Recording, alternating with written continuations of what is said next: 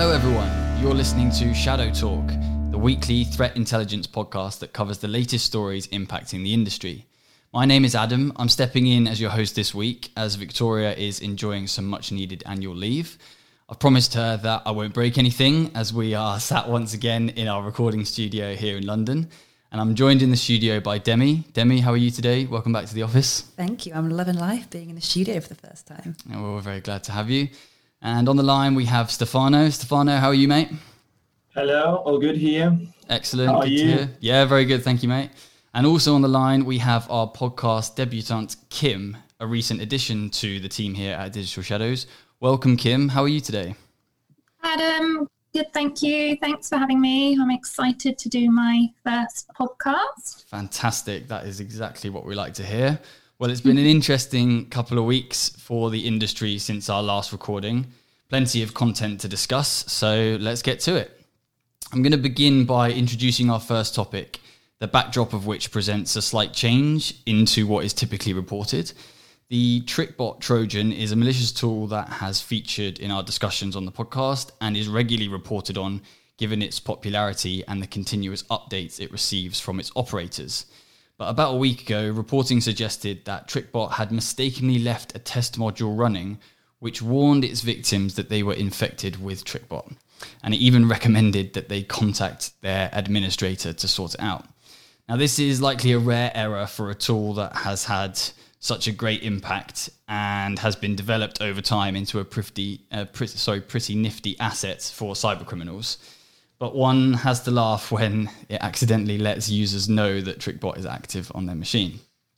So that's a rather light-hearted intro into our first topic of conversation this week, which is going to focus on the resurgence of Emotet after another one of its holidays that has spanned for five or so months of inactivity. And it's been observed delivering TrickBot to its victims following successful compromise. And Kim is here to talk to us about this. Kim, if you could please give us a brief background to Emotet as a starter. Yeah, so Emotet is one of the most dangerous malwares out there at the moment. Um, it first emerged back in 2014 um, when it was initially designed to steal banking information. Uh, it later added its spam module, but this just shows its its longevity in the marketplace and also its danger that it's been around for so long. Um, so it's been previously called Feodo, Geodo, and Mealybug, which I quite like. Mealybug's good, yeah. yeah. So Emotet will deliver massive spa- spam campaigns, um, usually a malicious attachment to an email um, that once it's opened will load Emotet onto the victim machine. And those emails will sometimes reply to an existing thread that you've got, which is pretty sneaky, or will lure people in with payments or job opportunities. Then in 2018, Emotet started to drop other heavy hitting malware. So we've seen it dropping IcedID, Qakbot, Ursnif, and also password stealers like LokiBot and AZORult. Plenty, plenty to do there. So the Mealybug thing makes sense now, actually, because I was reading a story today whereby a team of security researchers, their Twitter handle is "Let's Hunt for Mealybugs," and they Yeah, use the actual image of the Mealybug on their Twitter profile. And I was confused for a bit, but that makes sense now. So thank you for clearing that up. Um, and this isn't the first time that Emotet has returned to action after a period of inactivity, is it?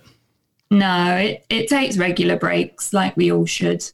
Um, in 2019, it took a break over Christmas, and we saw it back in January this year. And then it also took an extended break over the summer. So it's a long line in its breaks and, and holidays, and I'm sure there'll be more to come as well.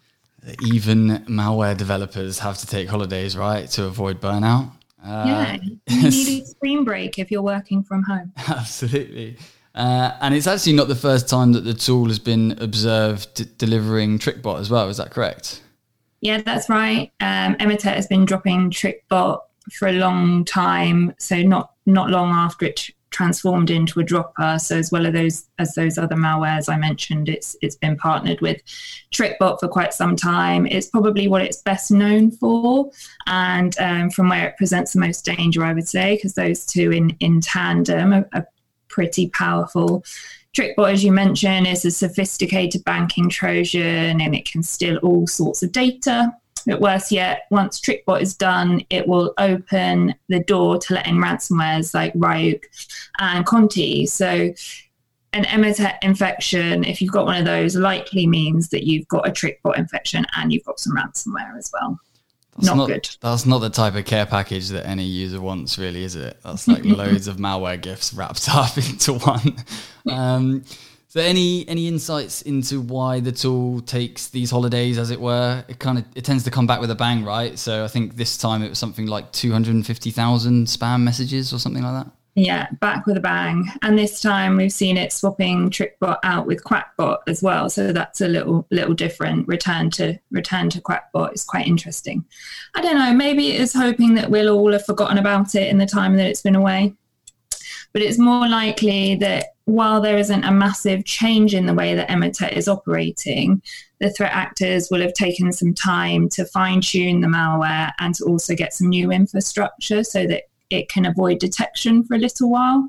Um, there'll be a period of a few days or weeks between the command and control server coming back online and the detections being reported.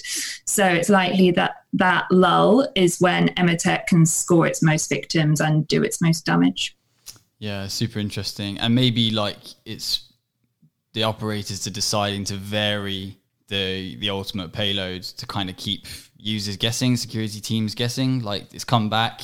We've had the resurgence. We've seen it. We've observed it uh, being active. All of a sudden, it's doing its old tricks by delivering TrickBot, but then changing it up a week later and delivering QBot instead. Yeah, exactly. It's just it's just to keep people guessing and keep those automated detections um, guessing as well, so it can get through. Great stuff. Now, our friends in Dallas discussed the account takeover and subsequent scam that affected Twitter last week. For anyone that missed that episode, attackers managed to take over the Twitter accounts of some rather high profile users, including Elon Musk, uh, Kanye West, Uber, Apple, and used this access to promote a Bitcoin scam.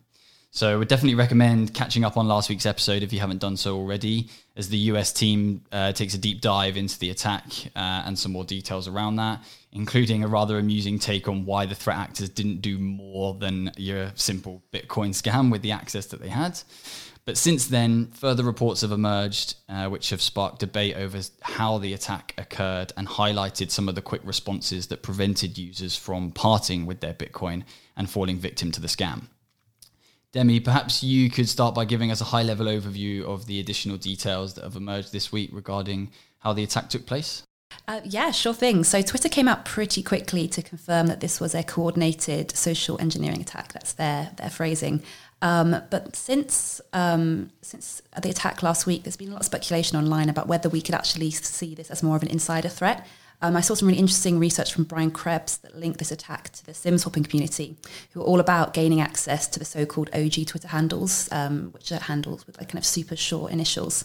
Um, and I've seen some really interesting posts that actually were made prior to that to the hack about a few days earlier. Um, I was looking on um, account hijacking forum OG users, um, and I've seen posts there where one user um, claimed to have the ability to change an email address associated to, to, a, to a Twitter account for $250. Pretty cheap. Um, and they even go. claimed to give you direct account access for $3,000. Um, so people are starting to speculate um, was this a more sustained, um, I guess, capability? Um, and has this been advertised on other forums? And can we maybe see this, um, this attack type again? So definitely really interesting. Um, Twitter's also given us some more data saying that they think about 130 accounts got breached, um, although only 45 tweeted about the uh, crypto scam. Um, they have come out to say that 36 had their DMs breached um, and others have had their Twitter data downloaded. So it will be very interesting to see if anything is done with that data going forward. You don't want the DMs getting breached, do you? Not the DMs, anything but the DMs. Great, yeah. So, you know, it's a story that's still unfolding, right? I think we've had like yeah, for sure. Three or four different kind of lines of reporting come out and details emerging, you know, since. So likely that uh, that will continue. But what about these other reports as to how quickly some of the crypto firms were in responding to the scam? Yeah, definitely. So, um, cryptocurrency exchange Coinbase came out pretty quickly as well, saying they prevented thousands of pounds worth of Bitcoin being transferred. I think in the end, um, it was about thousand. I'm not sure that's po- um, pounds or dollars that was actually taken in the scam, but um, Coinbase have claimed that they prevented thousands more being transferred. Um, they shut down pretty quickly um, in terms of their capacity. So, um, and they actually, actually blacklisted the hacker's wallet address. Um, so they claim they've prevented two hundred eighty thousand dollars going into that wallet, which is good know, work. Very strong work. Not not all heroes wear capes. So yeah, shout, shout, shout, out to Coinbase. Thanks, yeah, guys. shout out to those guys definitely, and great to see that for the most part the attack you know could have been far worse, uh, and you know a nice reminder that Twitter remains a credible target for attention-seeking hackers. Yeah, definitely. Great stuff. So, if any of our listeners want to read more about that story, it is going to feature in the weekly intelligence summary this week. So, head to the resources section of the Digital Shadows website to check that out if you'd like to read more. And we are going to finish with a couple of interesting stories concerning APT groups, one of which effectively conducted the type of cyber, cyber espionage that we typically associate with these groups and another that gave away some insights into how they conduct their operations. Uh, Demi, you're going to kick us off with this recent activity attributed to APT 29. What's going on here? It's been a big news week for the UK intelligence community, that's for sure. Um, so this is an advisory from the National Cybersecurity Centre, um, which of course has come out very similar timing to the long-awaited ISC Russia report. So there's lots going on. Um, but this advisory from the NCSC has announced that a Russian state-associated APT 29, aka Cozy, Cozy Bear, has been targeting US, UK, and Canadian vaccine research bodies with the likely intent of stealing information. It's also interesting um, they ha- um, the advisory mentioned um, custom malware variant Wellmess, which hasn't been associated with the group before. So interesting stuff. Interesting, yeah, and not the first. We talked about state-associated espionage to do with COVID a couple of weeks ago, maybe the episode before that. And likely not the last espionage campaign associated with the pandemic, especially as there's more reporting around vaccine development. Definitely. It feels like we've been talking about COVID for weeks and weeks on the podcast now. But we can't get away from it, can we? I mean, that's for sure. But I think the stakes are definitely feeling higher, um, especially as we're starting to see some really positive results coming out of some of the vaccine research, yep. um, especially from, from the University of Oxford. We've seen the UK government is massively pre ordering stockpiles. Um, and even the kind of debate about um, the price for end users and vaccine is hot, um, vaccines is hotting up now. So, mm-hmm yeah, it's definitely feeling a more serious threat, um, and especially kind of once these vaccines are actually ready for the world population, this is going to be a really, really concerning threat for everyone.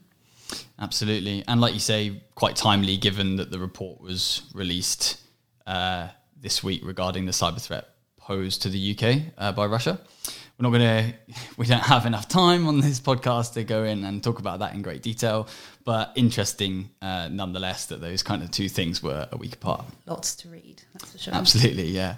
Uh, so, in a rather drastically different fashion, Stefano is going to tell us a little bit about some news regarding APT 35, which emerged this week.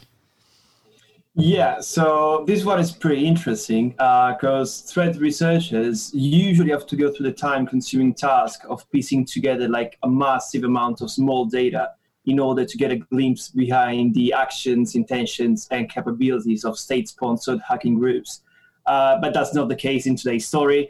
Uh, a story that actually confirms how the human element is possibly the weakest link in cybersecurity uh, in this story, uh, IBM researchers have discovered a misconfigured server containing roughly five hours of footage uh, recorded by threat actors belonging to the Iranian linked APT 35, also known, and I know Adam's going to like this, as Charming Kitten. Fantastic alias. Yeah, one of my favorites, I reckon. Popular in the office as well. Yeah, it's amazing. I don't know how you could not love that uh, yeah, so there are like five hours of footage there, and uh, the data contained uh, uh around like 40 gigabytes of footage displaying the modus operandi of this threat group and the way it targeted, among others, a US Navy officers and a Greek naval officer. Um, and this footage appears to be some sort of training for junior for junior hackers in this organization. And uh, it is very important to notice, in my opinion, that you know state-sponsored groups are often linked with high level of sophistication in their attacks. But the tactics and procedures displayed in these videos are basic account hijacking techniques and labor intensive, uh, repetitive tasks that are actually crucial in every large scale phishing campaign. Uh, and this is in line actually with our overall knowledge of APT35 espionage campaigns that have often pivoted around the use of well oiled phishing as its first point of intrusion. Um, and uh, yeah, as linked with what the Demelza was saying before, uh, this group was also linked with vaccine stories related to the COVID 19 and with the 2020 American presidential campaign. So I'm afraid we will hear more about them in the in the in the near future you have to take a minute to smile about these things, right? Especially when I love this story. Yeah, it's just it's just perfect. Like this is like every researcher's dream. Exactly, but also interesting in that you know it's not like we unearthed uh, a bunch of you know really sophisticated techniques, and this wasn't like a massive surprise to everyone. The surprise here was that they're actually using pretty straightforward uh, TTPs, right? Yeah, um, exactly and and the cool thing is uh, yeah exactly as you were saying they didn't show you know uh, this group exploiting new zero days vulnerabilities or stuff like that. But at the same time it's unique in its way in which it could give us a glimpse in the way this group work these groups work internally. So the fact that they record you know training videos for potentially junior hackers in the same way any other companies does internally. So it's pretty cool stuff yeah, absolutely. Uh, and did you did you mention just then how the data was exposed, or can you tell us how how that how that came about? Yeah, so basically, these researchers stumbled upon this misconfigured server, and uh, the the researchers have found just the data was laying there, just plain for them to use and uh, discover. So yeah, that was most probably a human error behind everything. So APT OPSEC, hey? Love to see it. Brilliant. Well, thank you, Stefano. Uh, an interesting story for sure. Uh, like you said, APT 35 definitely have one of the best aliases, Charming Kitten. Um, one, one that gets me every time. Um, so that is it for the stories that we're going to discuss today. Talking about cool aliases, though, would you guys like to hear my malware name of the week this week? Absolutely. Yes, you would. Yes, you would. Now, this one is a bit of a blast from the past, but given that we're now going ahead with this feature, I'm kind of going back to some of my old favorites that I've been meaning to include on the podcast for a while. Uh, and the campaign that it, this piece of malware was used in actually cropped up in some reading that I was doing this week. So I just thought I'll stick it in. So the DadBod malware is a credential stealing tool that was used in a temp periscope campaign which targeted the Cambodian elections in 2018. It's primarily used to steal user cookies. Uh, so yeah, dad shout out with the dad bod. Yeah, only yeah. if there if there was a malware sophisticated enough to only target those that actually rocked the dad bod, that would be pretty impressive, wouldn't it? Stealing cookies, not girls. Exactly. nice. Uh, yeah, so shout out to all the fellas working on their dad boards, ready for the end of lockdown. That one, uh, that one's definitely up there on my list of favourites. Excellent. Well, thank you everyone for uh, listening today. Thank you to my panel for joining. Uh, we hope that everyone stays safe and we will speak to you uh, next time when we are recording in London. Thanks, guys.